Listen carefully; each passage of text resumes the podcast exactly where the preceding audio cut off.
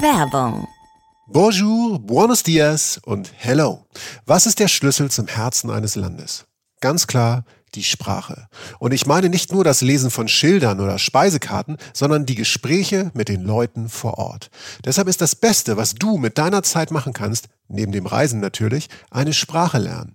Die Bubble Sprachlern-App ist dafür der einfachste Weg zum Ziel, weil Bubble sein Motto in jedem Wort lebt. Die Sprachlernmethode, die funktioniert. Bubble ist so nah an der Praxis wie nur möglich. Die Lektionen basieren auf kurzen, realistischen Dialogen zu alltagsrelevanten Themen. Du kannst das Gelernte direkt anwenden und dich gezielt auf mögliche Situationen oder Begegnungen vorbereiten. Und keine Sorge vor langen Lernnachmittagen. Die Lektionen dauern gerade mal 10 bis 15 Minuten und passen wirklich in jeden Terminkalender. Egal ob in der Bahn, am Flughafen oder am Strand, Bubble bietet dir Sprachkurse für 14 Sprachen. Englisch, Spanisch, Italienisch, Französisch, Portugiesisch, Türkisch, Deutsch, Schwedisch, Norwegisch, Niederländisch, Russisch, Dänisch, Polnisch und Indonesisch. Du kannst deine Lernerfahrung sogar personalisieren mit eigenen Vokabellisten und weiteren hilfreichen Funktionen. Plus, du als Reisen-Reisen-Hörerin bekommst das 12-Monats-Abo von Bubble zum halben Preis. Bis zum 30.04.2024 geht das. Mit dem Code Urlaub, also das Wort Urlaub großgeschrieben. Auf bubble.com slash audio. Ich buchstabiere nochmal b-a-b-b-e-l.com slash a-u-d-i-o bubble.com Audio. Alle Infos findest du auch in unseren Show Notes. Bubble. Speak Local.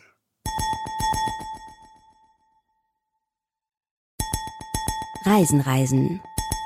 Der Podcast mit Jochen Schliemann und Michael Dietz. Ja, wir haben es mal wieder getan. Jochen Schliemann, das bist du, Jochen. Hallo, guten Tag und hallo, Michael Dietz, das bist nämlich du. Stimmt. Wir haben mal wieder die Perspektive gewechselt. Und immer wenn wir das machen, merken wir, wie gut das ist. Und zwar für alle. Heute spielen wir zwar nicht die Hauptrolle in diesem Podcast, denn es geht um Frauenreisen.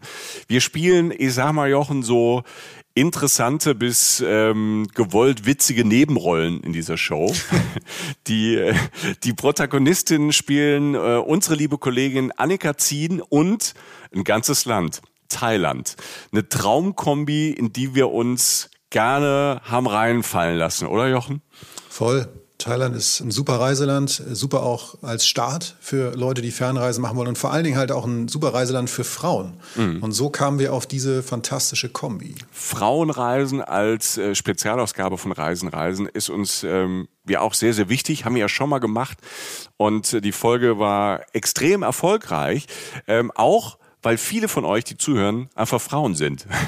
Und es kommen von euch ja immer wieder Fragen zum Reisen, zu Reisezielen, die wir als Typen wirklich nur schwer beantworten können, weil wir eben Männer sind. Und bevor wir Vermutungen äußern oder von Dingen sprechen, von denen wir nur wenig Ahnung haben oder nur mutmaßen können, holen wir uns lieber geballte Kompetenz dazu.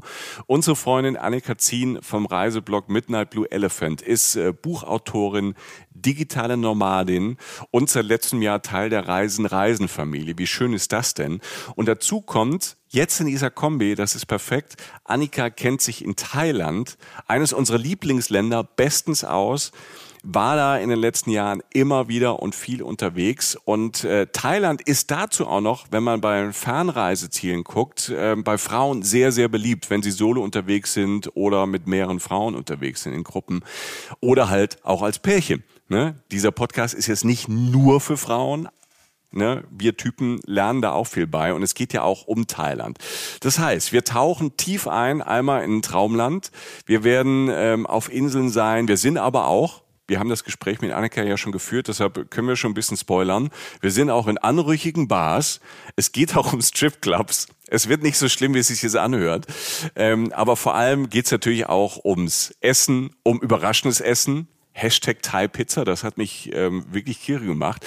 Und wir nehmen auch fürs Leben und fürs Reiseleben viel mit ähm, aus Thailand und für die Welt. Jochen, habe ich noch irgendwas vergessen? 5000 Sachen. Äh, eine Sache, weil es zu viel war, weil es so schön war, das Gespräch. Aber ja. eine Sache vor allen Dingen, am Ende hat Annika uns noch, und die ist eine wirklich Expertin gerade und vor allen Dingen eigentlich auch immer bei Thailand, nur gerade jetzt auch, hat sie uns ihre drei absoluten Thailand-Tipps verraten. Das ist so eine Melange aus viel kulinarischem, aber auch Orten.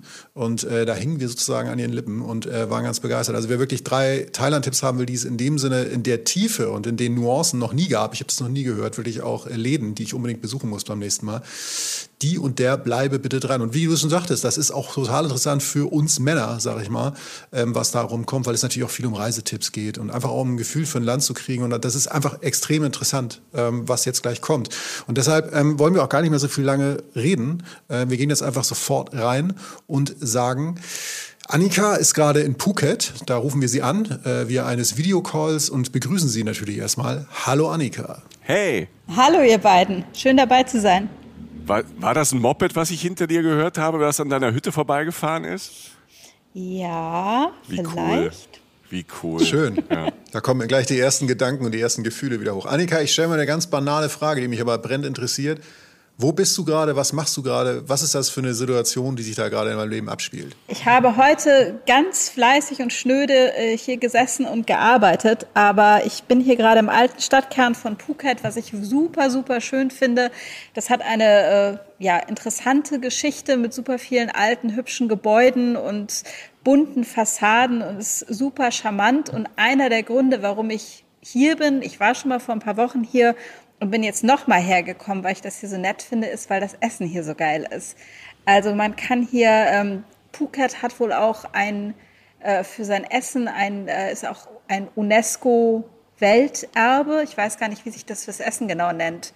Weltkulturerbe auch? Oder irgendwie so ein besonderes UNESCO-Erbe. Weltappetiterbe. Ja. I love it. ähm, ja, das äh, gibt es hier halt auch. Also das gibt hier nochmal so, so besondere Gerichte und Geschmäcker in, im Süden von Thailand. Und ja, ich bin hier zum Essen. Man hat so von Phuket manchmal so ein bisschen so, so im, im Kopf, also ich im Kopf von Phuket so ein bisschen, okay, das ist so Massentouri, aber diese Altstadt von Phuket, also Phuket Town, ist dann schon cool und auch eine Reise wert, sagst du. Also ich sag mal so, Phuket ist ja einfach riesig groß. Das darf man nicht vergessen. Das ist ja die, die größte der thailändischen Inseln. Ich glaube, wenn du von ganz unten bis nach ganz oben fährst, bist du mit dem Auto irgendwie bestimmt anderthalb Stunden unterwegs oder lass es eine gute Stunde sein. Und dementsprechend facettenreich ist die Insel auch einfach. Es gibt natürlich deine ja, thailändischen Ballermann-Strände, möchte ich es jetzt mal nennen, und deine äh, ja, leicht anrüchigen Bargegenden etc.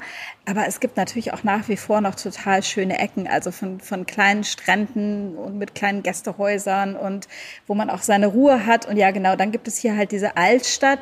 Ähm, ich würde jetzt nicht sagen, dass die touristisch unerschlossen ist. Also auch gerade, weil diese ganzen Gebäude hier wahnsinnig fotogen sind. Das ist halt so ein bisschen so ein, so ein abgeschrammelter Charme. Äh, wenn man hier so, ja, so um 5 Uhr, wenn ich jetzt rausgehen würde, dann drängen sich schon wieder die Menschen mit ihren Kameras und posieren vor den Häusern. Ähm, also es ist, es ist bestimmt nicht leer und bestimmt auch kein Geheimtipp mehr, aber das ist so eine Stadt, das erinnert mich so ein bisschen an, an Parachi in Brasilien oder Hoi An in Vietnam. Diese Altstädte, die wirklich auch noch so einen, so einen Kern haben, wo man einfach gerne rumläuft und überall schöne Fotomotive findet und ähm, ja, gerne isst und gerne isst. Das, ähm, das, klingt, das klingt wundervoll. Du hast das jetzt gerade schon mal anklingen lassen. Du warst mal da, warst dann woanders, bist wieder dahin. Wie lange bist du denn jetzt schon eigentlich allein unterwegs auf diesem Trip? Ähm, ich bin an Silvester nach Thailand geflogen. Silvester ist eine super Zeit zum Fliegen, weil da kein anderer fliegen will. Und da sind die Preise immer recht günstig und man hat den Flieger meistens für sich alleine. Das heißt, ähm, wir sind jetzt, wir zeichnen diese Folge so Mitte, Ende März auf. Das heißt, ähm, du bist jetzt schon über zwei Monate allein unterwegs genau, in Thailand. Genau. Und ich habe aber dadurch, dass ich so oft in Thailand reise, also ich habe hier verschiedene Orte, wo ich inzwischen relativ viele Leute kenne und habe auch jetzt noch mal äh, ich war zum Tauchen auf Koh Lanta und habe da auch noch mal festgestellt, es ist in Thailand auch wahnsinnig einfach äh, ja, Leute kennenzulernen mhm. und es gibt natürlich auch immer so so Ecken, wo der das meine ich jetzt gar nicht böse, aber wo der Durchschnittsreisende, die, die man halt einfach so abklappert, so dass man sich ganz oft auch einfach nochmal wieder sieht. Ja, man wird nicht einsam. Das ja in Thailand sowieso nicht ist, das, wir haben ja heute das große Thema auch wieder Thailand, aber auch Frauenreisen. Wir mixen das so ein bisschen mit äh, dem guten Umstand, dass du einfach jetzt Anfang 2022 äh, schon seit ein paar Wochen, Monaten dort bist, reist und arbeitest. Und ähm, wir kriegen ja immer ganz viele Fragen dann ähm, von Frauen, wo ist es denn, wenn ich mal alleine reisen möchte oder mit einer Freundin oder mit verschiedenen Freundinnen zu reisen, dann werden wir als zwei Typen gefragt. Wir können das dann immer nur ähm, begrenzt beantworten, verweisen dann auf unsere erste Frauenreisenfolge mit dir, wo wir über Solo-Travel gesprochen haben. Heute wollen wir über Frauenreisen in Thailand sprechen. Thailand ist so vom Gefühl her, wo Jochen und ich normalerweise sagen würden, für junge Frauen oder auch für ältere Frauen, die zum ersten Mal alleine oder mit der Freundin reisen, ähm, ein super Einstiegsland für Asien und ähm, zum Alleinreisen. Stimmst du uns dazu? Ja, voll und ganz. Also Thailand, es gibt ja so, so Indexe, wo so weltweit abgestimmt wird, wie sicher ist es irgendwo für Frauen. Ich weiß gar nicht genau, wo Thailand auf diesem Index steht. Man darf dabei immer nur nicht vergessen, dass das ja selten ein Ausdruck ist für Touristinnen, sondern dass es ja eher darum für die Frauen im Lande geht. Ich fühle mich als Besucherin, glaube ich, in keinem Land so sicher wie Thailand. Also klar, man hat immer so diese, diese normalen Dinge, wenn man jetzt in einer Großstadt wie Bangkok ist, ähm, ja, dass man jetzt nicht irgendwie mit seiner fetten Kamera oder seine Wertsachen so flasht und damit so fett durch die Gegend läuft. Ähm, aber ich finde, dass selbst, selbst Bangkok ist so, was so auch so eine Kleinkriminalität angeht.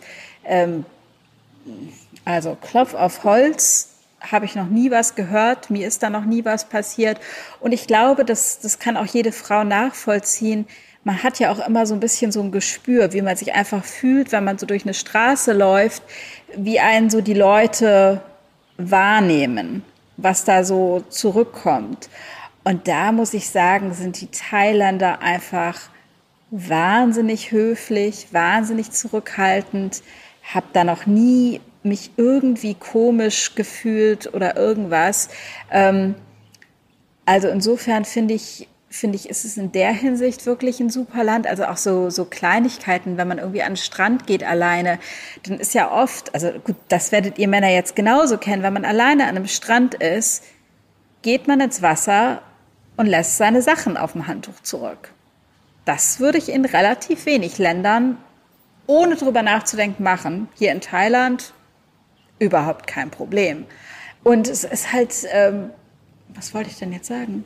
Ich hatte noch einen ganz tollen Satz formuliert. Die klang schon bisher ziemlich gut. Also ich hänge an ein, das ist total ja, ist spannend. Super. Ist es tatsächlich, weil die, du redest ja auch zum Beispiel von diesen Leuten, die die am Strand, also ich, ich denke sofort an diese, als du dieses Bild gerade aufgemacht hast mit am Strand liegen, da, da kommen die Leute ja auf mich zu und wollen mir was verkaufen oder so. Ne? Also das hat man ja öfter mal, entweder jetzt Nahrung oder also irgendwie einen kleinen Snack, meistens ein Gewinn in Thailand oder halt auch irgendwie andere Sachen oder so. Und da gibt es ja auch tatsächlich dann so Länder auf der Welt, wo man denkt, so Typ, ich habe dir jetzt zwei, dreimal gesagt, du sollst gehen, du gehst trotzdem nicht. So, und da, das scheint ja, das war für mich immer so ein Beleg in Thailand auch so ein bisschen zumindest von meiner kleinen Seite, dass das da nicht pushy wird, weißt du, dass es nicht unangenehm wird, sondern dass da jemanden, der Mensch hat ein Geschäft, ich bin da, ich bin potenzieller Abnehmer, es wird gefragt, ich sage nein und er geht weiter oder sie. Genau so. Und so habe ich das zum Beispiel und das fiel mir jetzt dazu Genau so. Ich war jetzt neulich, eine Freundin von mir aus der Schweiz war hier und ich habe sie ein paar Tage in Kaolack besucht und wir lagen da am Strand und da war eine Frau am Strand, die hat so Sarongs verkauft. Und die stand dann da, aber bestimmt mit so zehn Meter Abstand von den ganzen Liegen im Hotel und hatte ihre Tüte dabei und hatte irgendwie ein paar Sarons über dem Arm. Ja, und wer was kaufen wollte, ist zu der hingegangen. Oder aber auch hier so in der, in der Stadt, so für Tuk-Tuks oder Taxis oder auch die Souvenirgeschäfte. Ja, natürlich rufen die Leute dir irgendwie zu und bieten dir ihre Sachen an.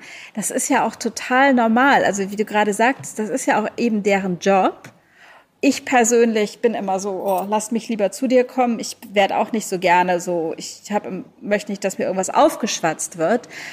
Aber die sind hier wahnsinnig, ja, die bieten es dir einmal an und wenn du sagst, nein, danke, dann ist auch, ist auch gut und es ist, ist gegessen. Und ach so, das, das war das, was ich eben noch sagen wollte. Das ist mir jetzt auch nochmal aufgefallen. Was ich hier auch in Thailand beim Alleinreisen wirklich so toll finde oder was mich so überrascht, ist, wie gut es hier mit diesem äh, Reisen im Land funktioniert. Also das ist so, Thailand hat zwar auch Züge und du hast natürlich auch Inlandsflüge, aber hat dann auch so ein großes Arsenal von so semi-öffentlichen Verkehrsmitteln, sage ich mal, dass man sich jetzt einfach, wenn man von A nach B will, über irgendeine Firma so ein, so ein Minivan mietet oder einen Platz im Minivan, den man sich dann mit anderen Leuten teilt oder auch diese ganzen ähm, größeren Fährverbindungen hier äh, bieten auch alle dann noch einen Bustransfer an, wenn du noch irgendwo weiter inland muss. Und das hat mich jetzt noch mal so überrascht, weil ich fand es schon manchmal so ein bisschen dubios. Dann findet man so eine Firma irgendwie auf Facebook, schreibt denen eine Nachricht, ich will von A nach B kommen. Ja, und dann bucht man das und, und gibt irgendeinem komischen Menschen irgendwann Geld in die Hand und kriegt dann irgendein komisches Fotoausdruck von irgendeinem Ticket oder halb abge... Also ich mit meinem deutschen Kopf denke mir immer so, hm, werde ich jetzt wirklich morgen abgeholt? komme ich wirklich dann heil an, wo ich hin will. Und es klappt immer. Mhm. Und das Ding ist auch noch, die Fahrer sind im Schnitt immer, hallo Deutsche Bahn, mal eine Scheibe abschneiden, 15 Minuten früher da. Da kommt jetzt meine Lebensweisheit dazu, die Michael auch kennt, zu früh ist ja. auch unpünktlich. danke Jochen, danke Jochen, danke Jochen. Aber, aber, aber das trifft es, finde ich, finde ich, mit meinen Erfahrungen von Thailand aus den, ähm, ne, Thailand ist ja ein Land, was ich sehr früh bereist habe, wo meine, eine meiner ersten großen Abenteuer Rucksackreisen waren. Und auch Hast später. Hast du noch so Elefantenhosen getragen? Ja, klar. Ich hatte. Ich, danke, danke, Annika. Danke, Annika. Es gibt Bilder von mir, wo ich so, so, so eine orangene Thai-Hose anhabe und ähm, am Strand stehe mit so langen Haaren und ich habe so eine Klarsichtbrille, so eine Sonnenbrille, so eine durchsichtige und ein, ein, ein Shirt an mit so einem DJ-Pult drauf. Ähm, das Ding ist. Zeigen.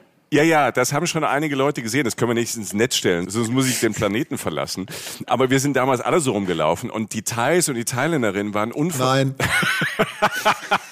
also mit doch, Nein. doch. Ich will, okay, ich will mir so, lass weiter. mich doch so schön reden. Wir sind damals, das damals in in in 50ern sind wir alle so rumgelaufen. Ähm, ja, ich bin 200 Jahre alt. Nein, aber das Ding ist, dass auch damals mit so einem Outfit ist man äh, in Thailand von A nach B gekommen. Also die, die Thais, die Thailänderinnen, ja, ähm, finde ich so ein großes Ding. Auf der einen Seite Toleranz, auf der einen Seite funktioniert das System. Also man läuft irgendwie auf so einen Busbahnhof und in Deutschland hätte man würde man wahrscheinlich gar nicht hinlaufen, weil man denkt, ah, was passiert, wenn ich da nicht wegkomme oder wenn da jemand nicht in die Richtung fährt oder wie kriege ich da Hilfe? Und das ist das Fantastische, was ich nur unterstreichen möchte, was du, Annika, sagst. Man muss so ein bisschen sein deutsches, seine deutschen Gedanken so, das ist schwer, aber das kann man lernen, so ein bisschen auf die Seite packen und sagen, okay, ich will dahin kann mir jemand helfen. Und ich habe es erlebt, dass ich immer super von A nach B kam, selbst wenn ich was vorher nicht gebucht habe oder wenn ich was gebucht habe, es hat immer funktioniert. Es ist anders organisiert. Auf so einem Busbahnhof oder auf dem, auf dem Bahnhof in Thailand sieht es vielleicht ein bisschen chaotischer aus, aber ich kam genauso gut von A nach B. Das System ist irgendwie nur ein anderes. Also das glaube ich dann auch, wenn man so als ähm, ne, so die, die Frauenperspektive, wenn ich hier versuche einzunehmen, das ist am Anfang seltsam, weil da stehen dann irgendwie fünf, sechs Typen und haben irgendwelche Zettel in der Hand und sagen, ja, ja, ich bring dich, ich bring dich, ich bring dich. Und man wird wahrscheinlich skeptisch, aber aus meiner Erfahrung, auch von ähm, Frauen, die ich kenne, die dort gereist sind, sagen alle, ja, man muss so diesen ersten Schritt gehen und dann, und dann funktioniert es irgendwie. Genau das, es funktioniert und es funktioniert gut.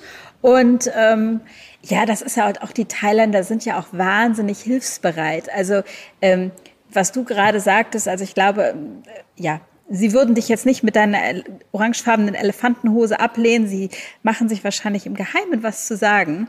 Aber ähm, wahrscheinlich lachen sie sich hinter Bus alle tot. Der olle Farang da wieder.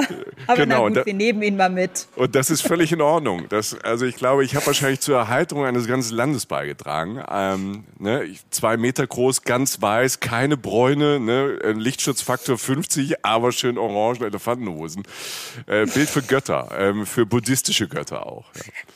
Nee, aber die sind natürlich, also was ich bisher, die sind die Thailänder, die ich bisher kennengelernt habe, sind einfach wahnsinnig hilfsbereit. Manchmal zu dem Punkt, dass man da so ein bisschen aufpassen muss. Also ich sehe das oft äh, so an der Hotelrezeption oder wenn man irgendwo hingeht und es funktioniert was nicht. Und dann sieht man, wie sich die Ausländer beschweren und wie sie sich aufregen und wie die rumbrüllen. Und du stehst da so, oh. Weil das natürlich auch überhaupt nicht in der thailändischen Mentalität ist, da irgendwie Kontra zu geben hm. oder auch irgendwann mal zu sagen, so Leute, jetzt ist aber mal gut. Und einer Freundin von mir ist das neulich passiert, die wollte, wollte einchecken und vor ihr waren zwei Deutsche, die sich nicht über die Anzahl der Tage einigen konnten. Die haben die ganze Schlange aufgehalten und haben rumdiskutiert. Und die Rezeptionistin war halt sehr nett und hat halt auch nichts zu denen gesagt. Und irgendwann hat meine Freundin gesagt, sag mal Leute, klärt es doch bitte an der Seite. Ihr haltet hier die ganze Schlange auf. Es ist so unhöflich. Das würden Thailänder halt nicht machen, äh, weil es nicht in der Mentalität drin ist für die meisten. Und ja, weil sie eben sehr, sehr hilfsbereit auch sind. Du hast die Mentalität angesprochen. Thailand ist vor allem, es gibt auch muslimische Parts, aber ist vor mhm. allem ein buddhistisches Land. Also die meisten Thais, Thailänderinnen und Thailänder sind Buddhisten und Buddhistinnen. Das wirkt sich wahrscheinlich extrem auch auf das Tagesleben und den Umgang miteinander aus. Ne? Äh, ja, würde ich mal von ausgehen. Ich muss ehrlich sagen, also man merkt es natürlich, wenn hier jetzt Feiertage sind, also wenn jetzt hier große buddhistische Feiertage sind, dann ist zum Beispiel auch, äh, du im ganzen Land kein Alkohol zu kaufen. Mhm offiziell. das ist ja auch Thailand. Ne? Es gibt immer Mittel und Wege, aber auf, auf eine nette Art und Weise unter dem Bartisch dann doch vielleicht noch einen Singa oder einen Chang zu kriegen. Mir ist das mal passiert, ähm, da war ich, glaube ich, das war einer meiner ersten Thailand-Besuche und da saß ich in so einer Bar in der Nähe von der Khao San Road und ähm, ich wusste nicht, dass Feiertag war. Sonst normalerweise warnen mich Freunde immer vor, dass man den Kühlschrank nochmal auffüllt. Und ich habe mir einen Singer bestellt und dann sagte sie, nee, nur Cocktails. Und ich schon so, hä? Ja gut, dann habe ich einen Gin Tonic getrunken und dann fiel mir natürlich auf, dass du natürlich ein Gin Tonic sehr viel leichter als ein Sprudelwasser ausgeben kannst, als eine Bierflasche. Ja, und, ja, und was du gerade sagtest, also mit dem, mit dem Rest, ähm, ja, das, das wirkt sich bestimmt äh, so auf den Umgang, auf den Umgang in, in aus mit, mit Menschen. Genau, so eine gewisse Offenheit, Toleranz und Entspanntheit. Also das ist das, was ich immer erlebt habe. Durch diesen, ne, wenn man mal sagt, also dieser Buddhismus finde ich in dem Sinn als, ne, ich bin jetzt kein so religiöser Mensch, ich toleriere so Glauben, aber ich habe immer das Gefühl gehabt, dass in Thailand dieser Buddhismus so ein ähm, ein Großteil der Menschen halt so diese, diese, diese sehr nett, sehr offen, sehr tolerant, sehr hilfsbereit. Wobei, da, ähm, da möchte ich jetzt dazu sagen, weil du gerade auch ansprachst, also gerade hier im Süden gibt es ja auch größere muslimische Gemeinschaften, dass, mhm. dass das hier da bei den auch, Thailändern ja. äh, nicht anders ist. Also das ist, äh, ja, mhm. das zieht sich bestimmt mit dem Buddhismus so durchs Land durch, aber das ist jetzt hier ähm, bei den muslimischen Gemeinschaften nicht anders, würde ich sagen. Sondern das ist dann, glaube ich, schon eher so ein so ein Landesdingen. So ein Thai-Ding, ja. Ja. Ja. Wir sind hier ja, ähm, also für mich ist es ganz wichtig, dass wir uns hier gerade zu dritt im angstfreien Raum bewegen, weil ich äh, habe natürlich wieder Fragen, die in Sachen Naivität wieder alles einreißen werden. Ja, also verzeiht mir. Ähm, jetzt ganz banal, wirklich banalst, ne? so Thema Angaffen was man ja auch, glaube ich, als Frau, die offensichtlich nicht aus der Gegend kommt, die, sie, die man gerade bereist, irgendwie auch manchmal erleben muss. Ne? So, ich sag mal, als blonde Frau, die vielleicht auch ein bisschen größer ist, als vielleicht auch als irgendwelche anderen Menschen auf diesem, äh, in der Ecke, in der man unterwegs ist.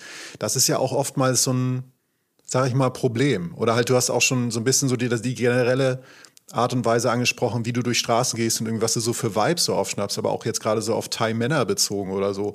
Das gibt es in manchen Ländern auch, dass das anstrengend ist. Ist das in Thailand dann eher nicht so? Nee, überhaupt nicht.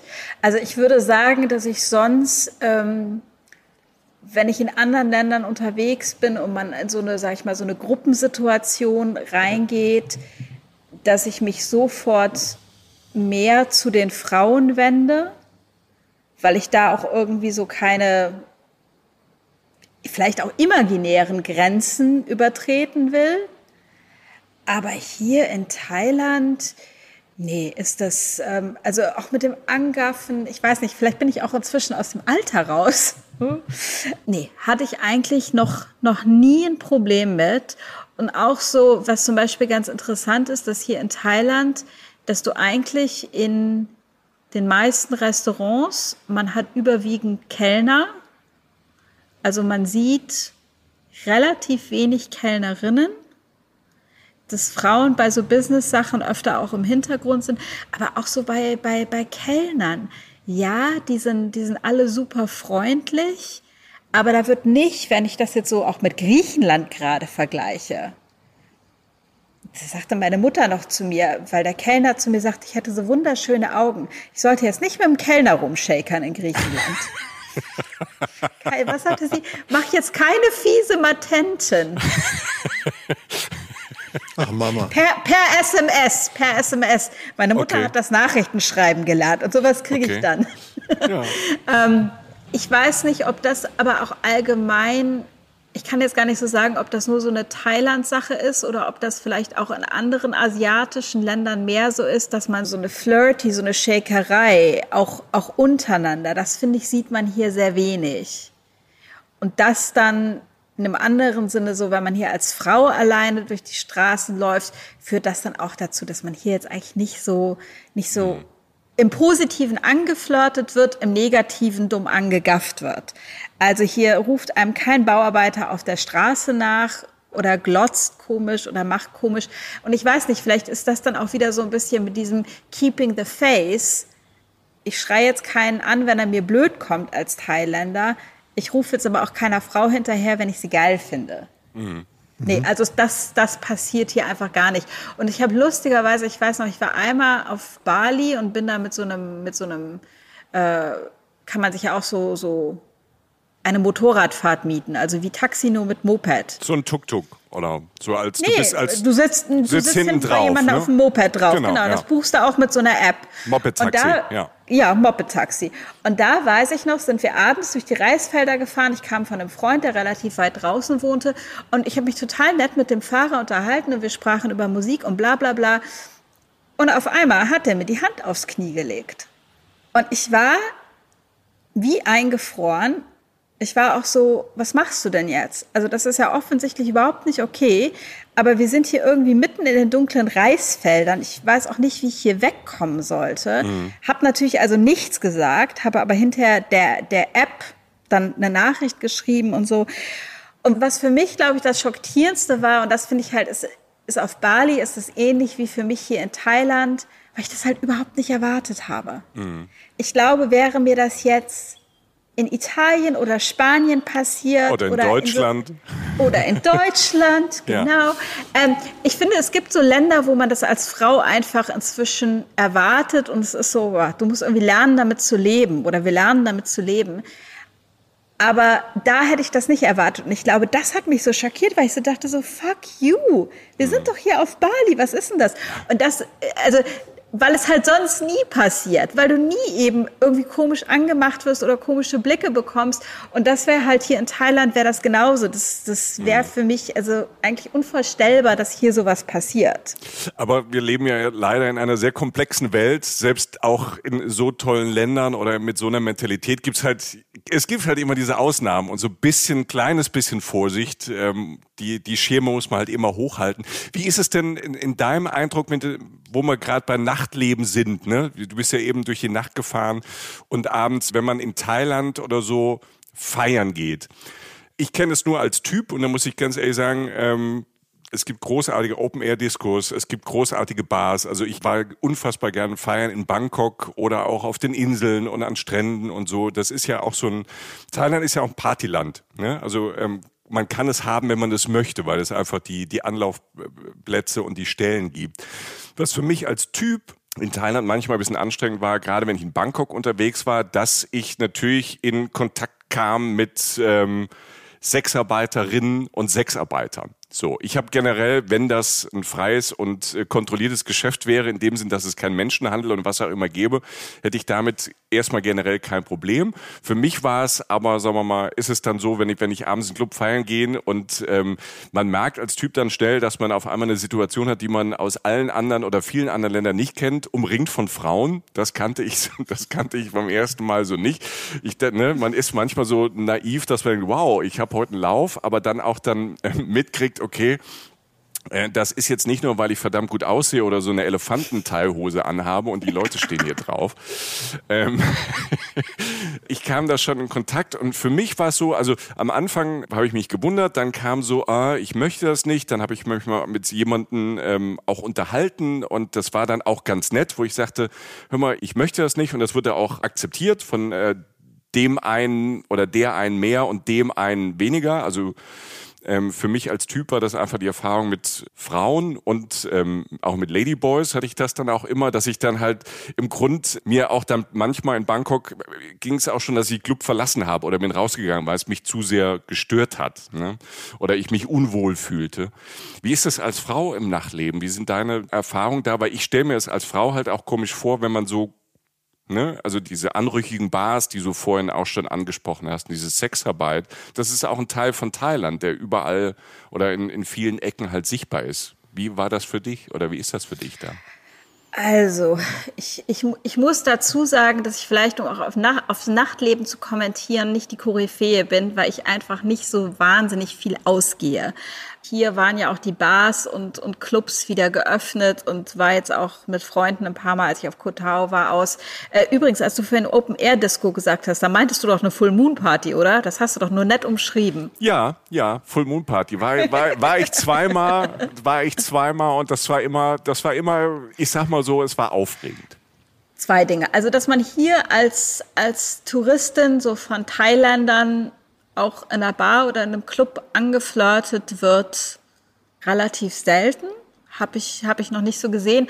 Wobei ich, ich weiß auch nicht, ob ich da dann in den, in den äh, falschen Läden unterwegs bin. Also weil ich jetzt lange nicht mehr in Bangkok irgendwie in irgendwelchen coolen Clubs war, wo man dann, sag ich mal, auch Thailänder kennenlernen würde, die mhm. ich sonst genauso äquivalent in Berlin oder Hamburg kennenlernen würde. Äh, weil ja, so in diesen ganzen Strandbars und so sind dann halt doch eher Touristen, beziehungsweise ja, dann halt eben auch, auch Leute, die, ähm, ich weiß gar nicht, ob man das dann meistens schon Sexarbeit nennen würde, aber einfach, einfach Frauen, die sich einen, einen Typen aus, aus Deutschland suchen wollen. Ähm, es ist so ein bisschen, mir ist das aufgefallen auf Tinder hier, dass ganz viele Leute, ganz viele Typen gleich schreiben, ich bezahle nicht für Sex oder keine Ladyboys oder was nicht. Und ich dachte immer so, hä, es scheint ja auch oft vorzukommen, dass man das so explizit dazu schreiben muss, was deine mhm. Geschichte ja gerade bestätigt hat. Ähm, ich finde es ganz lustig, weil Neulich äh, hatten wir beim Tauchen jemanden kennengelernt und der kam aus England, ein wahnsinnig netter Typ und wir unterhielten uns so und da meinte er so, ja, er hätte da auf Tinder eine Frau kennengelernt und dann wäre er mit der nach Hause und ähm, ich weiß gar nicht mehr, wie er das erzählte. Auf jeden Fall Fakt war, sie hatten Sex und er hatte ein Kondom in seinem Portemonnaie dabei und wollte jetzt fragte mich jetzt so ungefähr, ob ich jetzt geschockt wäre. Und ich so, nö, also Portemonnaie ist ja nicht so ein guter Aufbewahrungsort, aber ist ja schon verantwortlich, dass man was mit dabei hat. Und du bist im Urlaub und warum auch nicht? Und dann habe ich ihn gefragt, ob das eine Thailänderin war. Und er meinte er so etwas grinsend, ja. Und erzählte dann auch so ungefähr, dass sie am nächsten Tag eigentlich gerne bei ihm eingezogen wäre. Hm. Und ich so, ja, was, was soll ich dazu sagen? Hm. Ja, also ich finde es schwierig. Ich habe, wenn das irgendwie consensual Meetings sind oder Verhältnisse, habe ich damit überhaupt kein Problem. Ich habe auch kein Problem, wenn man, ich sag mal, jemanden in Getränken oder einem netten Abendessen das für jemanden bezahlt und sich dann zusammen eine nette Zeit macht, habe ich überhaupt kein Problem. Ich finde es nach wie vor so dieses typische Klischee, alter weißer Macker mit junger Thailänderin am Arm. Mhm. Und ich weiß auch von Leuten, die hier leben, die gesagt haben, dass Thailänderinnen wirklich taffe Frauen sind, dass die bei solchen Deals nicht zu kurz kommen. Einfach in Form von, man kriegt ein Haus oder wird in irgendeiner Art und Weise versorgt. Mhm. Nichtsdestotrotz ja, stößt es mir, ich weiß, es ist irgendwie so die älteste Geschichte der Welt, aber es stößt mir natürlich trotzdem auf, das zu sehen. Auf der anderen Seite sage ich auch so, who, who am I to judge? Ja. Aber es ist natürlich so, manchmal ja. so denkt.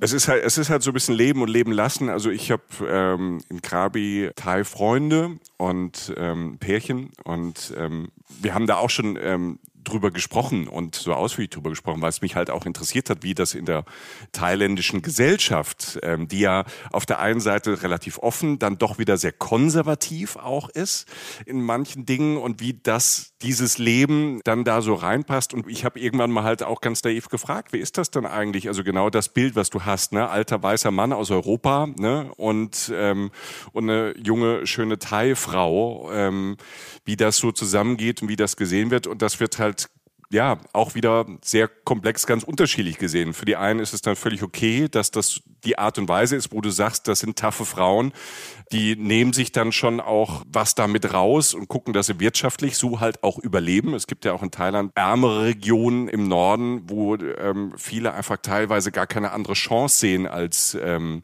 das so für ihr Leben halt zu machen, um dadurch auch ihre Familie zu ernähren. Das darf man nicht vergessen. Mhm. Andererseits wird das halt ähm, auch von anderen Schichten in Thailand auch natürlich sehr, sehr kritisch gesehen. Ne? Aber es ist halt so ein langer Lauf. Da gibt's keine einfache Antwort für. Mich hat es nur interessiert, weil es natürlich zum Bild von Thailand in manchen Ecken einfach so dazugehört. Also das kann man ja nicht wegreden, dass das da passiert. Ich war hier mal auf einem Date vor ein paar Jahren ja. und dann hat mich der Typ zum ersten Date, waren wir erst was trinken, dann was essen und dann waren wir in einem Ladyboy Strip Club. Und wie fandest du es da? Äh, war das lustig oder befremdlich? Ich glaube, es war zwischen lustig und befremdlich. Das Ding ist, also ein Stripclub per se soll ja nicht lustig sein, oder? Also bisher fand ich es immer musste ich, also ich war glaube ich ein oder zwei, nee, ich war zweimal, ich war zweimal im Leben in einem Stripclub. Nee, dreimal, ich war auch mal in Las Vegas in so einem Stripclub. Ich fand es eher immer lustig, mich hat's jetzt nicht so angeturnt, sagen wir mal. So, ich fand ich das immer mal in eher Las Vegas ein Strip ein Striptease auf der Bühne bekommen von einem Typen. Oi, gibt Mhm. Und? Fandest du es lustig oder fandest du es antörend? du musst ich, nicht ich fand, antworten. Ich fand du es musst zwischen, nicht nee, antworten. Nee, nee, ich fand es zwischen lustig und peinlich. Es gibt auch okay. leider noch Beweisfotos. ähm, ja, ich war so die Freundin, mit der man das machen konnte. Ich habe zum Glück okay. nicht dafür bezahlt. Also meine Freundinnen haben das bezahlt. Nein, also du hast natürlich recht. Es ist, aber man will natürlich auch nicht eigentlich darüber lachen.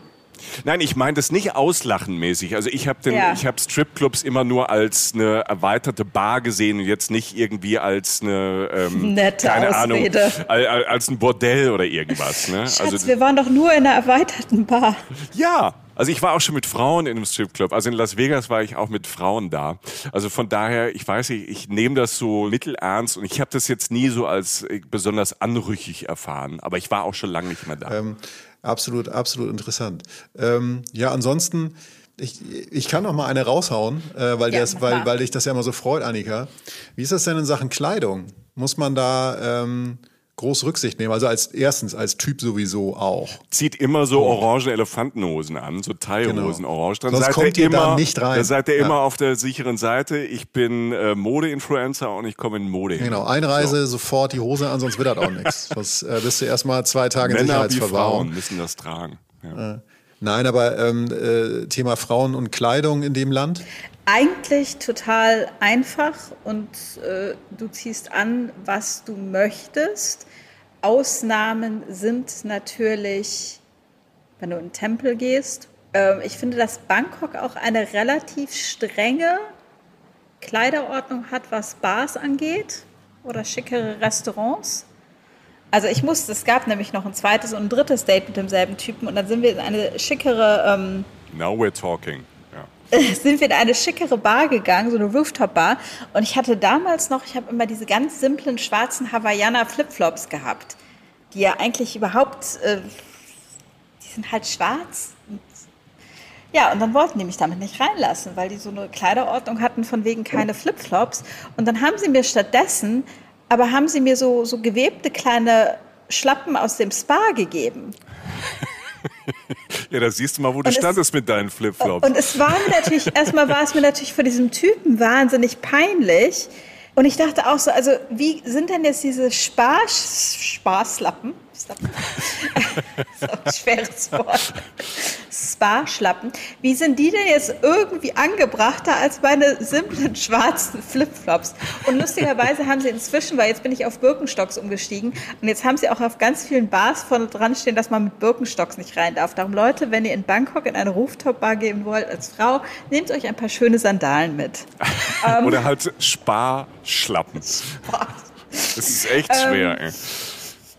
Und ähm, ja, also ich würde, würde sonst sagen, in Thailand immer auf Bequemlichkeit, gerade beim Thema Schuhe für Frauen. Ich würde auf diesen äh, Straßen hier um Gottes Willen keine hohen Schuhe anziehen. Was ansonsten, sage ich mal, so das Anziehen, ich denke, es ist auch wieder genau das. Weißt du, du kannst alles machen, im Grunde genommen, weil Thailänder dir nie sagen würden, ey, Frau, wie läufst du denn rum? Oder Typ, wie läufst du denn rum? Aber ich finde, es ist nach wie vor, es ist ein konservatives Land. Und darüber haben wir auch in der anderen Folge über die Kleidung gesprochen oder Reisen in konservativen Ländern. Es ist ein konservativeres Land. Und ich finde, zieh dein Bikini am Strand an.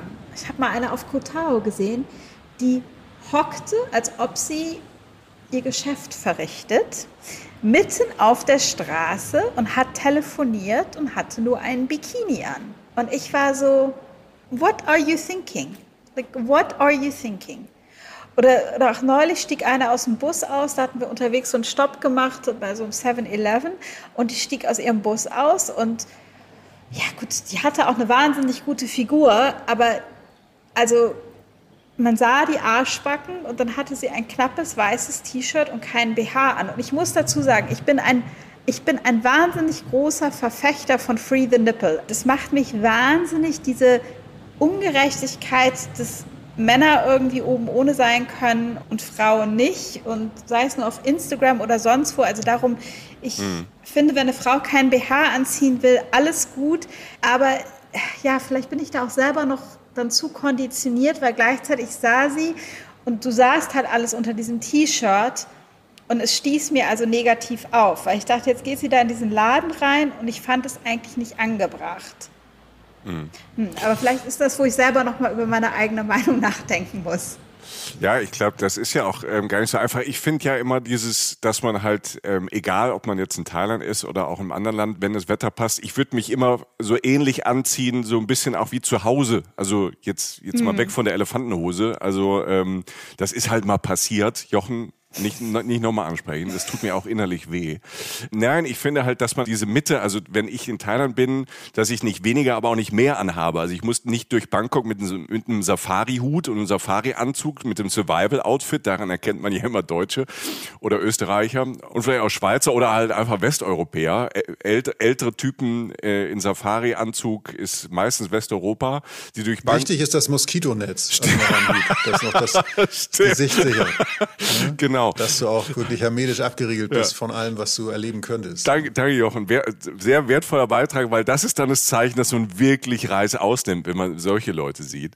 Ähm, ne, das, das dann wirst du übrigens auch ausgeraubt. Ne? Also ganz kurz, genau. Also, wenn, du, wenn, du da, wenn, wenn du so diesen Neonfall mit dir trägst, ich, ich weiß nicht, was geht, so, dann ist die Chance natürlich geringer, oder, also geringer, dass du da heil wieder rauskommst. Aber wenn du so ein Outfit anhast, dann hast du ja auch noch so einen versteckten Moneybelt an. Ja, dann findet stimmt. ja keiner dein Geld. Oder so Oder halt einen Brustbeutel. Ja. Ja, ja. Geil. Einen geilen Brustbeutel, wasserdicht, der so rumbaumelt. Ne, also ich, was ich sagen will, also du hast diese Extreme, ne, diesen, du hast diesen Safari-Look ne, in Bangkok und auf der anderen Seite Leute, die dann gar nichts mehr anhaben oder halt die schlimmsten Klamotten, die sie zu Hause nicht mal anziehen würden. Das finde ich ja auch immer so. Ne? Also ich finde, da ist immer noch so ein Mittelweg, gibt's dann Ich wollte gerade sagen, du hast natürlich total recht. Ich glaube, unabhängig in welchem Land du bist, ich finde, man muss nicht im Hotel beim Frühstücksbuffet im Bikini rumlaufen, beziehungsweise ich will auch nicht den Typen nur mit seiner Shorts sehen. Und nein, es ist mir scheißegal, ob der eine Wampe oder ein Sixpack hat. Ich, äh, das will ich einfach so. Ich will einfach frühstücken. Einfach ja. nicht. Ich will ja. einfach frühstücken und will nicht mit deiner ganzen äh, Haut. Äh, Haut, Haut und Haaren belästigt werden. Ähm, ja, ich glaube, das ist so, so ein bisschen, was Leute dann hier auch oft vergessen. gerade wenn man dann in den Strandgegenden ist, dass man so denkt, mhm. ach komm, wenn du jetzt hier in den Laden gehst, dann werf dir doch einfach irgendwie ein kleines Kleidchen oder ein paar Shorts über oder irgendwas. Andere Sache, die hier zum Beispiel wichtig ist, du ziehst deine Schuhe aus. Mhm. Also vor Massagesalon wenn du irgendwo auf den Inseln in ein Restaurant gehst, also jetzt nicht in Bangkok, aber auf den Inseln, wenn du irgendwie in 7-Eleven gehst oder, oder ein Restaurant, du schießt, ziehst deine Schuhe aus. Lustigerweise, also keine Sorge, habe ich mir natürlich auch als Deutsche Sorge gemacht, klaut jemand meine Schuhe? Nein, es klaut natürlich keiner deine Schuhe. Deine mhm. Schuhe werden da sein, wenn du wiederkommst. Ja. Aber das Ganz gehört hier auch zur Etikette, dass man eben die Schuhe auszieht. Ganz wichtig bei Privathäusern. Also, ne, ja. also ich habe irgendwie, äh, zum Glück waren das, sind das Freunde von mir, aber wenn du dann als Deutscher denkst wieder nicht dran, ne, und ähm, irgendwie abends ähm, nach zwei alkoholfreien äh, Cocktails an einem Feiertag äh, läufst du halt mit deinen, mit deinen Sneakers und deinen Flipflops halt da einfach drauf los und für die so, ey, Alter, zieh die Schuhe aus. Ne? Also ich, ich wollte gerade sagen, also ich, hab, ich kenne in Deutschland auch sehr wenige, bei denen man die Schuhe auszieht. Mhm. Aber ich habe so das Gefühl, wenn ich so mit Leuten aus dem Rest der Welt spreche, dass man überall die Schuhe auszieht. Ja, also ich glaube bei mir schon. Also jetzt gar nicht, ich, ich habe da jetzt keine Selbstschussanlagen, die da dann dafür sorgen, dass das passiert oder so, aber im Prinzip äh, bei mhm. mir zu Hause schon. Ich finde, das ist so der Komplex, über den wir gerade so reden. Ich finde, es ist immer so eine Mischung aus gesundem Menschenverstand so. Also so ein bisschen mal hingucken. Also wenn du in eine Bank gehst und nur eine Speedo-Bado an, Hose anhast, dann denk, guck doch mal kurz, wie die Leute aussehen, die da reingehen, die da aus, rausgehen, die da arbeiten. Es haben immer Aber die falschen Leute die Speedo-Badehose an in der Bank. Ne? Das muss man auch dazu äh, sagen. Ne? Ja, die gehen meistens dann raus. Ja. Äh, nee, oder werden rausgegangen. Nee, aber das, das ist so ein bisschen gesunder Menschenverstand. Auch so, dass mir so, das heißt es auch Sicherheit. Natürlich ist, ähm, ne, also man sollte jetzt trotzdem nicht, egal wie sicher ein Land ist, irgendwie mit sechs Spiegelreflexkameras um den Hals morgens um vier durch die zornigste Ecke von irgendeiner Stadt traben. Das ist völlig egal, wo man auf der Welt ist. Selbst in Tokio wird dann vielleicht dann irgendwie zumindest mal jemand ansprechen oder so. Und das, das die andere Hälfte ist halt, dass man sich so ein bisschen, mindestens ansatzweise so ein bisschen damit auseinandersetzt, was halt so die Geflogenheiten in dem Land sind. Dafür muss man ja nicht studieren. Aber ähm, eben sei es das mit den Schuhen ausziehen oder halt auch eben in Tempelanlagen, dass man sich da etwas bedeckter verhält oder dass also man in die Tempel kommst ja, du kommst ja gar nicht rein. Also da haben sie ja wirklich oder du kannst ja dann auch da was was ausleihen. Das ist ja genauso wie, wie in vielen großen Moscheen wenn du da halt nicht deine, deine richtige Bedeckung hast, dass du da also, also nicht reinkommst, beziehungsweise dir dann einfach was ausleihen musst sogar. Ja, diese Mischung bringt einen dann immer schon recht weit, finde ich. Und vieles hat auch einfach mit Hingucken zu tun, wie immer. Also wie beim Reden, nicht nur reden, auch mal zuhören und nicht immer nur senden, sondern vielleicht auch mal gucken, wie es die anderen machen oder so. Klar, in der, ich finde auch in, in Thailand zum Beispiel, wie ihr schon sagte, das auch ein bisschen, dass man sein Gesicht wahrt, dass man natürlich nicht sofort reflektiert bekommt, wenn irgendwas nicht stimmt. Ne? Also wenn sich jemand daneben benimmt, dann wird ihm das selten. Und das ist, das, das finde ich eben so ein bisschen bisschen schwierig, ähm, dass ja vielen Leuten, wie du gerade sagtest, so, so Höflichkeit, ein bisschen gesunder Menschenverstand, einfach mal gucken, was geht. Das machen leider nicht genug Leute. Und das sehe ich halt jetzt hier auch wieder. Ähm, ich, also wir müssen ja hier noch Masken tragen. Und jetzt also in Phuket und Bangkok, also auch auf der Straße, sowieso, wenn du in ein Geschäft reingehst, diese Leute, die hier einfach rumlaufen und es nicht tun und keiner sagt was. Und sie sagen aber nicht, weil es okay ist, sondern sie sagen einfach nichts, weil es nicht in ihrer Kultur drin ist, da was zu sagen. Oh, wenn ich das sehe, es nervt mich. Da bin ich neulich in den Laden reingegangen. Das war so mein kleiner liebster Kiosk auf Kotau. Da habe ich auch mal meine Wäsche gemacht. So, dann ziehst du deine Schuhe aus, bevor du in den Laden gehst. Und eigentlich auch wieder gesunder Menschenverstand denkst du, dass du die Schuhe so ein bisschen nach rechts oder nach links halt abstellst. Nö, dann stehen da zwei Paar Schuhe, einmal genau auf der Matte drauf vor der Tür. Da hat aber jemand mitgedacht. Steht ein Pärchen ohne Maske in der Mitte des Ladens, in der Mitte des kleinen Gangs und reden also mit der Besitzerin des Ladens irgendwie über Wäsche machen. Und dann stehe ich da und sage so, excuse me, weil ich zum Regal durch wollte. Und das ist so, die, die kamen auch, glaube ich, aus Deutschland, weil das ist einer meiner größten Pet Peeves in Deutschland, dass Leute nicht darauf reagieren, wenn du irgendwo durch willst und sagst Entschuldigung. Mhm. Das, das, ich ja, weiß nicht wieso. Aber vielleicht sprechen Gabi und Jürgen kein Englisch, weißt du? Ja, aber ich, in Deutschland sage ich ja immer Entschuldigung. Nee, Sie haben ja auch auf Englisch mit der Verkäuferin ja. gesprochen. Also nein, nein, nein. Aber Gabi und Jürgen kannten, konnten Basic English. Ja. Aber Deutsche kennen diese Etikette nicht, wenn du sagst Entschuldigung oder Excuse me, dass du irgendwo durch willst. Sondern du wirst angeguckt wie Bahnhof. Was will die Alte? Und ich denke mir so, ey, Corona oder nicht, ich will mich hier nicht durchrempeln müssen. Geht doch einfach mal ein Stück zur Seite. Gabi und Jürgen gehen ein kleines bisschen, nachdem ich es dann nochmal gesagt habe, zur Seite. Und ich war so genervt. Ich so, ey, ihr Ollen, hier Schuhe mitten im Weg, keine Masken an und keinen Platz machen. Und dann bin ich beim Rauskommen und ich schwöre, ich habe es nicht mit Absicht gemacht. Alles, was du jetzt sagst, glaube ich dir nicht. Ich finde es jetzt schon ja. gut. Also. Ich habe so einen von deren Schuhe so in meinem Schritt weggekickt. Ich habe es wirklich. Sehr gut. Ich, ich habe es nicht mit Absicht gemacht, aber es tat mir auch nicht leid. Ähm, also du bist aus Versehen dagegen gekommen, der ist in deine Hand geflogen, du bist zum Meer gelaufen, hast ihn da reingeworfen. Ja, das kann doch mal passieren. Ja. Das, mein Gott, Nein, also, excuse me. Da, da muss, ja. Aber da hat der Jürgen auch mal eine Tagesaufgabe gehabt. Einfach Schuhe suchen, ne? Such, such, Jürgen, such. Ähm, sorry für alle Jürgens da draußen, das war jetzt so pauschal, die, die uns hören. Das war jetzt war doof, dass wir jetzt ähm, deinen Namen und Gabis Namen irgendwie missbraucht haben. Aber ich hab, mein Onkel hieß Jürgen und meine Tante heißt Gabi. Insofern finde ich das total okay. Ja, alles gut. Ähm, ich bin, und er hat ich, auch immer eine Speedo getragen. Gabi oder Jürgen? In der Bank. nee, der, nee, der Jürgen. Mein Onkel ist vor ein paar Jahren verstorben, aber ja. der sah bis ins hohe Alter, der sah aus wie so ein Beachboy. Okay. Auch mit dieser, mit dieser blonden Tolle und hatte wirklich einen sehr gestellten Körper. Und er kam uns in Südafrika besuchen und trug eine rote Speedo. Und ich muss sagen, Hut ab. Konnte Hut er ab, Onkel Jürgen. Ja.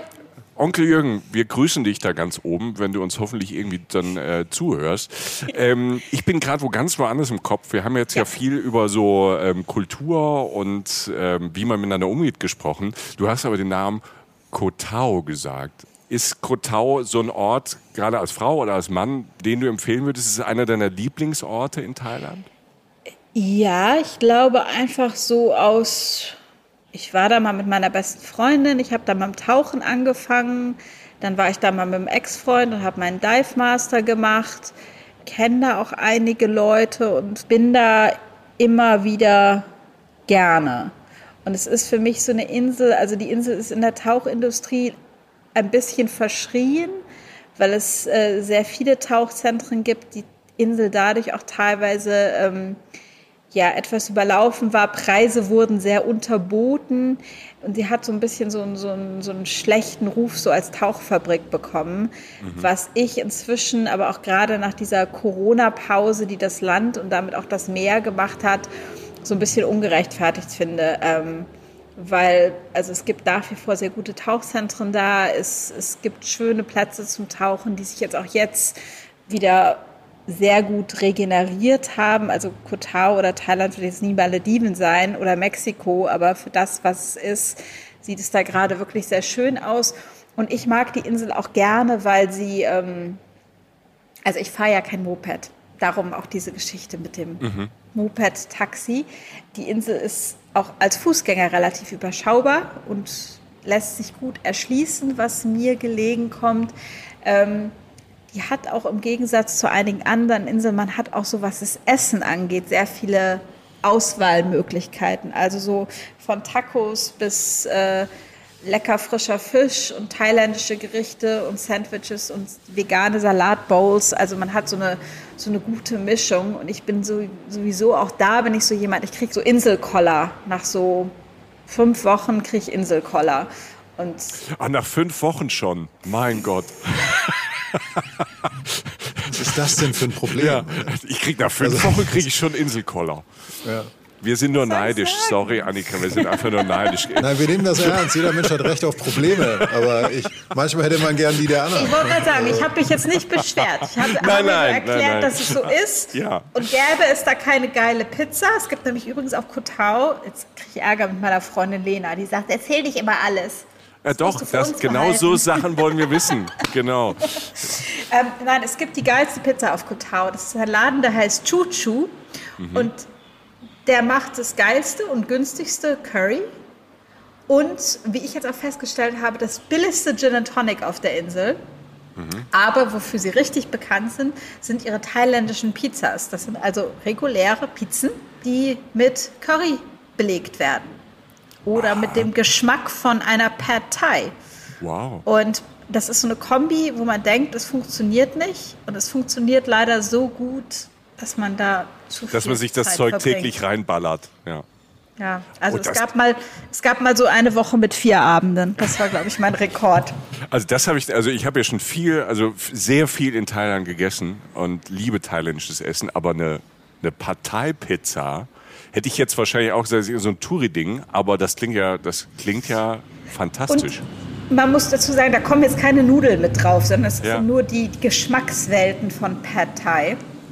Und ähm, na, es ist sehr, sehr gut. Wir haben auch die Jungs versucht zu überreden, dass sie jetzt noch mal eine Dependance in Bangkok aufmachen. Also diese Pizza ist ein Grund, nach Koh Tao zu fahren. Also Koh Tao nehmen wir mal, ne, können wir ja mitnehmen. Hast du noch, hast du noch zwei Orte, die du empfehlen würdest gerade für Thailand? Also ich würde sagen, für, für, für Essen hier unbedingt Phuket Old Town. Was es hier ganz toll gibt, der Süden ist für das Crab Curry mit Beetle Leaves bekannt. Und das ist wahnsinnig lecker. Das wird nicht mit Reis, sondern mit kleinen Glas Reisnudeln serviert. Und es kostet normalerweise, weil halt Krebs drin ist, kostet es für einen Curry überdurchschnittlich viel. Und jetzt habe ich hier aber so einen kleinen schicken Foodmarkt um die Ecke entdeckt. Und da gibt es das für 50 Baht, was umgerechnet 1,50 Euro sind. Was mich sehr glücklich macht. Also hier gibt es ganz, ganz viele tolle Läden, wo man gut essen kann, äh, günstig, Straßenessen, aber auch irgendwie höherpreisig, innovativ. Dann haben die hier sonntags immer so einen Straßenmarkt. Da habe ich mich neulich sogar getraut, Sushi zu essen. Okay. Ich dachte, der Markt, hätte, der Markt hatte gerade erst aufgemacht und man bekam 14 Nigiri für umgerechnet 3 Euro. Und da konnte ich nicht widerstehen. Ja, es ist, es ist, so, ab, es ist so absurd. Also das thailändische Essen, sag mal, die Qualität ist so hoch, gerade wenn man auf der Straße ist, ähm, ne, weil die Thais und die Thailänderinnen die auch so gerne essen und da so viel Wert drauf legen, ist die Qualität fast an jeder Bude halt extrem hoch. Aber gleichzeitig ist es so nicht greifbar günstig. Das ist ja, sagen wir mal, bei einem Thailand-Urlaub ist ja einfach die Verpflegung, ist ja, wenn man jetzt nicht in die äh, westlichen Restaurants geht, da gibt's ja auch ganz, was du sagst, innovative Küche. In Bangkok gibt's natürlich auch äh, große Restaurants, das ist so, so teuer ähm, wie in jeder Weltstadt. Aber so diese Straßenmärkte und das Essen in kleinen Restaurants ist so unfassbar günstig. Ähm, Und was hier halt auch super ist, und da muss man, also ich kenne wahnsinnig viele Leute, die beim Thema Straßenessen so, no, no, no. Also das gibt es jetzt hier inzwischen auch, und ich habe das auch mal in Singapur erlebt, dass das ist auch inzwischen wie so kleine Hawker-Center, so, so kleine Indoor-Straßenmärkte, die aber so ein bisschen schicker sind. Wo man jetzt nicht irgendwie so also auf so einem öseligen Tischchen, sondern es ist alles so ein bisschen netter. Die sind halt wahnsinnig gut, sich da mal reinzuprobieren. Und äh, was ich jetzt auch nochmal festgestellt habe, ähm, der Michelin hat sowohl für Bangkok als auch für Phuket eine ziemlich große Liste an Restaurants. Also die haben dann meistens nur ein, nur ein BIP, aber ähm, hat da relativ viele Empfehlungen, die also unter Straßenküche oder auch, auch ja, kleines Familienrestaurant fallen. Ja. Also ich glaube, ich, ich stelle fest jetzt, ähm, wir müssen ähm, die nächste Folge über Thailand einfach ein thailändisches Essen machen und äh, wo es zu finden ist und was es alles gibt. Also die Parteipizza Ja. macht mich komplett fertig, aber ich glaube, das müssen wir, da, da, da können wir eine Stunde allein über Thai essen und äh, wie man es isst, wo man es isst und ähm, wie man es feiern kann. Ähm, ich glaube, da müssen wir uns äh, noch mehr Zeit nehmen.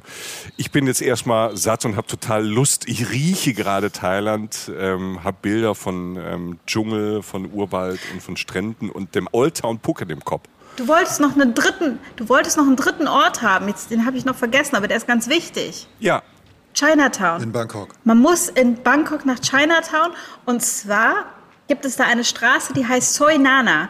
Und das Ironische ist, dass Nana Plaza eines der größten Zentren für Adult Entertainment ist.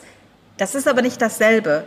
Soi Nana ist eine winzig kleine Straße in Chinatown, wo es die coolsten Bars gibt, den geilsten Red Velvet Cake in einem sehr coolen Café an der Ecke. Und dann gibt es da ein kleines Airbnb, was auch ein Restaurant hat, das heißt Bahao sollte ich auch eigentlich nicht mit der Welt teilen, weil jetzt sind sie dann wieder ausverkauft. Und, äh. Aber das ist ein wahnsinnig hübsches kleines Airbnb mit nur zwei Zimmern und die machen das geilste, modern chinesische Bistro-Essen mit ganz, ganz tollen Cocktails. Also diese Straße in Chinatown ist der Hit. Mega. Ja, Chinatown war auch einer meiner Favorites in Sachen Essen in Thailand bisher, wobei ich das jetzt nicht kannte. Deshalb ähm, ja, es gibt Hoffnung, dass der Laden nicht völlig überfrequentiert ist jetzt, aber ich werde mindestens da anstehen, wenn du das nächste Mal da vorbeikommst. Ich habe jetzt noch eine, so, wenn ich jetzt, wenn ich jetzt sozusagen, ne, nehmen wir mal kurz an, ich wäre eine Frau und du hättest mir das alles erklärt, Thailand, Frauenreisen und so weiter, würde ich jetzt am Ende immer so fragen, wie ich so bin, Michael, kennt das? Haben wir jetzt noch irgendwas vergessen? Muss ich noch irgendwas beachten? So irgendwas einpacken oder denken oder irgendwas, was du sagen würdest, mach dich locker oder entspann dich oder was auch immer. Irgendein Tipp, den du noch hast. Ähm, ja, diesen Tipp habe ich auch gerade jetzt erst gelernt als Frau. Gut, ich packe ja sowieso immer ein bisschen anders, weil ich meistens länger als der Durchschnittsbürger unterwegs ist. Aber selbst wenn man jetzt nur für so einen zwei Wochen Urlaub herkommt, man kann natürlich hier alles kaufen, aber so Dinge wie Sonnencreme sind überdurchschnittlich teuer in Thailand. Dinge wie Tampons sind überdurchschnittlich teuer und es gibt sie auch nicht immer in der liebsten Marke oder in der Größe. Also ich verwende sowieso ein Cup, aber wenn man Tampons will, dann sollte man sich die von zu Hause lieber mitbringen. Und was ich auch gerade festgestellt habe, und meine Freundin, die in Bangkok lebt, hat mir das bestätigt, es gibt hier irgendwie keinen Klarlack zu kaufen. Also wer Klarlack für die Nägel braucht, sollte sich den auch besser selber mitbringen. Ja, das ist ja nicht nur ein Frauenthema, das ähm, ist ja mittlerweile zum Glück auch ein Männerthema. Fair enough, fair enough. Denke ich auch. Und dann würde ich so normalerweise sagen, wir spielen jetzt mal kurz Jochen die Persönlichkeit durch, würde ich sagen, okay, vielen Dank, aber du denkst, ich kann das bringen, ja? Ich kann da alleine hinfahren. Ich glaube, du wirst total okay sein und sonst hast ja meine, hast ja meine WhatsApp-Nummer und wenn irgendwas zwischen dich ist, schick mir eine Nachricht und ich connecte dich sowieso mit allen meinen Freunden in Thailand. Alles gut. Okay, das heißt, man ist nicht aus der Welt, man soll, man soll ruhig jetzt keine Angst vor der eigenen Courage haben, sondern einfach Arsch hoch und hinter, wenn man Bock hat, machen, besser zu machen als zu lassen. Genau. Annika, hör mal, vielen, vielen Dank. Äh, wie immer, wir freuen uns ja immer, wenn wir mit dir ähm, Kontakt haben. Wir haben ja im Moment noch ein bisschen Zeitverschiebung zwischen äh, Köln und ähm, Phuket Town, Old Town, wo du gerade bist.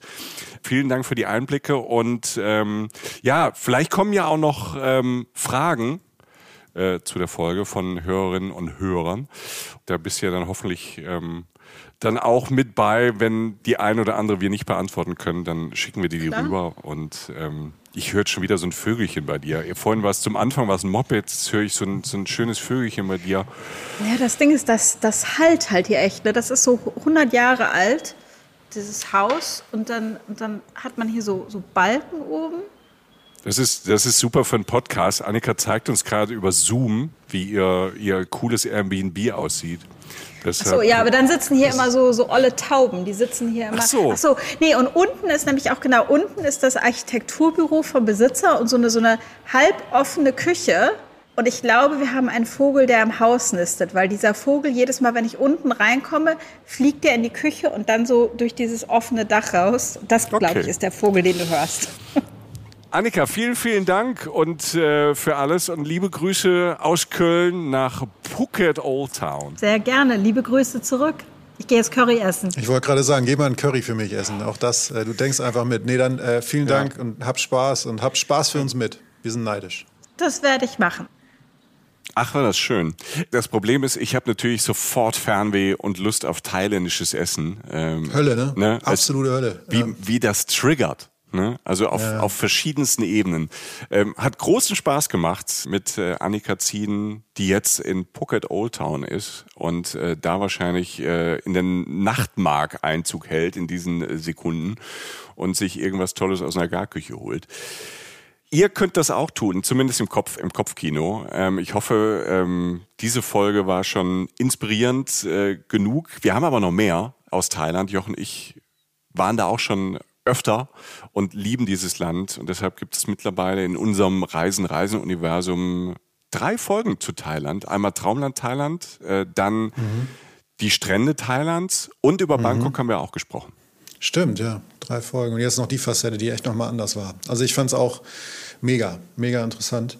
Und wenn ihr noch mehr wollt, also ein paar Bilder, von denen wir auch vielleicht schon gesprochen haben in diesem Gespräch, ähm, bei äh, Social Media oder auf unserem Blog, also ne, findet ihr ganz viel. Äh, Annika wird dort auch noch mal kurz ein paar Tipps im besten Fall zusammenstellen und so. Wir haben das Ganze so ein bisschen verlängert in Social Media oder auf unsere Website von Reisen Reisen, der Podcast. Zieht euch das gerne rein. Äh, da seht ihr auch noch ein paar, wie gesagt, paar schöne Visualisierungen dessen, was ihr gerade gehört habt. Ansonsten bleibt noch zu sagen, ein Gruß nach Hamburg vielleicht, Michi, äh, zu unseren Oh ja. Freundinnen von Geo Saison. Ja? Ja. Ein neues Heft draußen, Reisen in die Sonne heißt das, beziehungsweise Kurzreisen in die Sonne. Da geht es darum, schnell mal irgendwie den Blues zu entfliehen und einfach Sonne zu tanken. Das hilft immer, meiner Ansicht nach. Ja, klingt nicht so schlecht, finde ich. Klingt nach einer ziemlich guten Idee. Unter anderem geht es um die Äolischen Inseln vor Sizilien. Äh, war mir als Reiseziel bekannt, aber nicht so bewusst, wie nachdem ich dieses Heft gelesen habe. Die Und- Bilder, ey, ich bin weggeflogen. Also ich war, ich war ja schon in Kalabrien da unten. Da guckt man quasi so ein bisschen rüber, ne, über diese Insel Richtung Sizilien. Aber wie schön ist das? Die Bilder haben, mich sofort, die haben mich sofort gepackt. Ja, war schon schön. Und äh, als Abrundung in diesem Heft gibt es auf der letzten Seite natürlich wieder unsere Kolumne. Da bin ich dieses Mal dran mit einer Geschichte aus Sambia, also südliches Afrika. An den Victoria-Fällen habe ich es tatsächlich gewagt, äh, Wildwater Rafting zu machen, also Wildwasser-Rafting. Und äh, ich sag mal so, ich als, äh, als krummer, weißer, äh, ungelenker Schlacks äh, in so einem Boot, was soll ich noch sagen, mit so fünf, sechs äh, Japanerinnen, die bei der ersten Showstelle schon vor Angst das Ruder weggeschmissen haben. Das wird lustig, sagen wir mal so. Ich habe viel gelernt. Ja, Meister des Scheiterns, aber immer Kopf über Wasser. Ne? Ich sag mal, wenn er überlebt, kommt was Unterhaltendes bei raus. Ne? Genau. So spreche ich immer über mich selbst. Ne? naja. Gut, äh, danke fürs Zuhören, liebe Menschen da draußen. Und passt auf euch auf. Und wir sind bald wieder da mit einer neuen Folge. Und äh, danke für alles. Und äh, Michi, sag du mal Tschüss. Ich sag's jetzt schon mal. Adios. Ja, vielen, vielen Dank für euer Interesse und euer Vertrauen und äh, wie gesagt, äh, über Social Media gerne kommunizieren, auch mit den anderen Menschen aus der Reisen, Reisen Community. Tauscht euch aus, äh, meldet euch bei uns mit äh, konstruktiver Kritik oder mit Lob, da freuen wir uns sehr.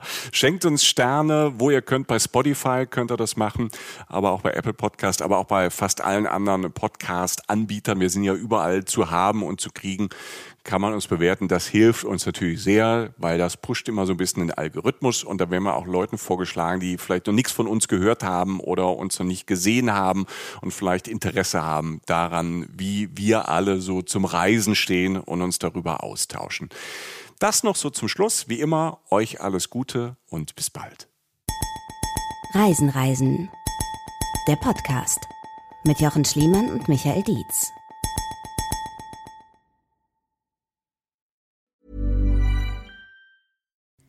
Hi, I'm Kara Berry, host of Everyone's Business But Mine, and I am an all inclusive addict. Enter Club Med, the best all inclusive for you and your family.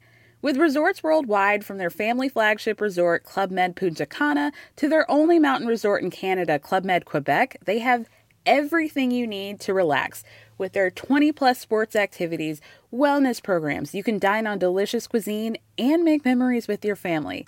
So book your next getaway with Club Med. Visit clubmed.us or call 1 800 Club Med or your travel advisor.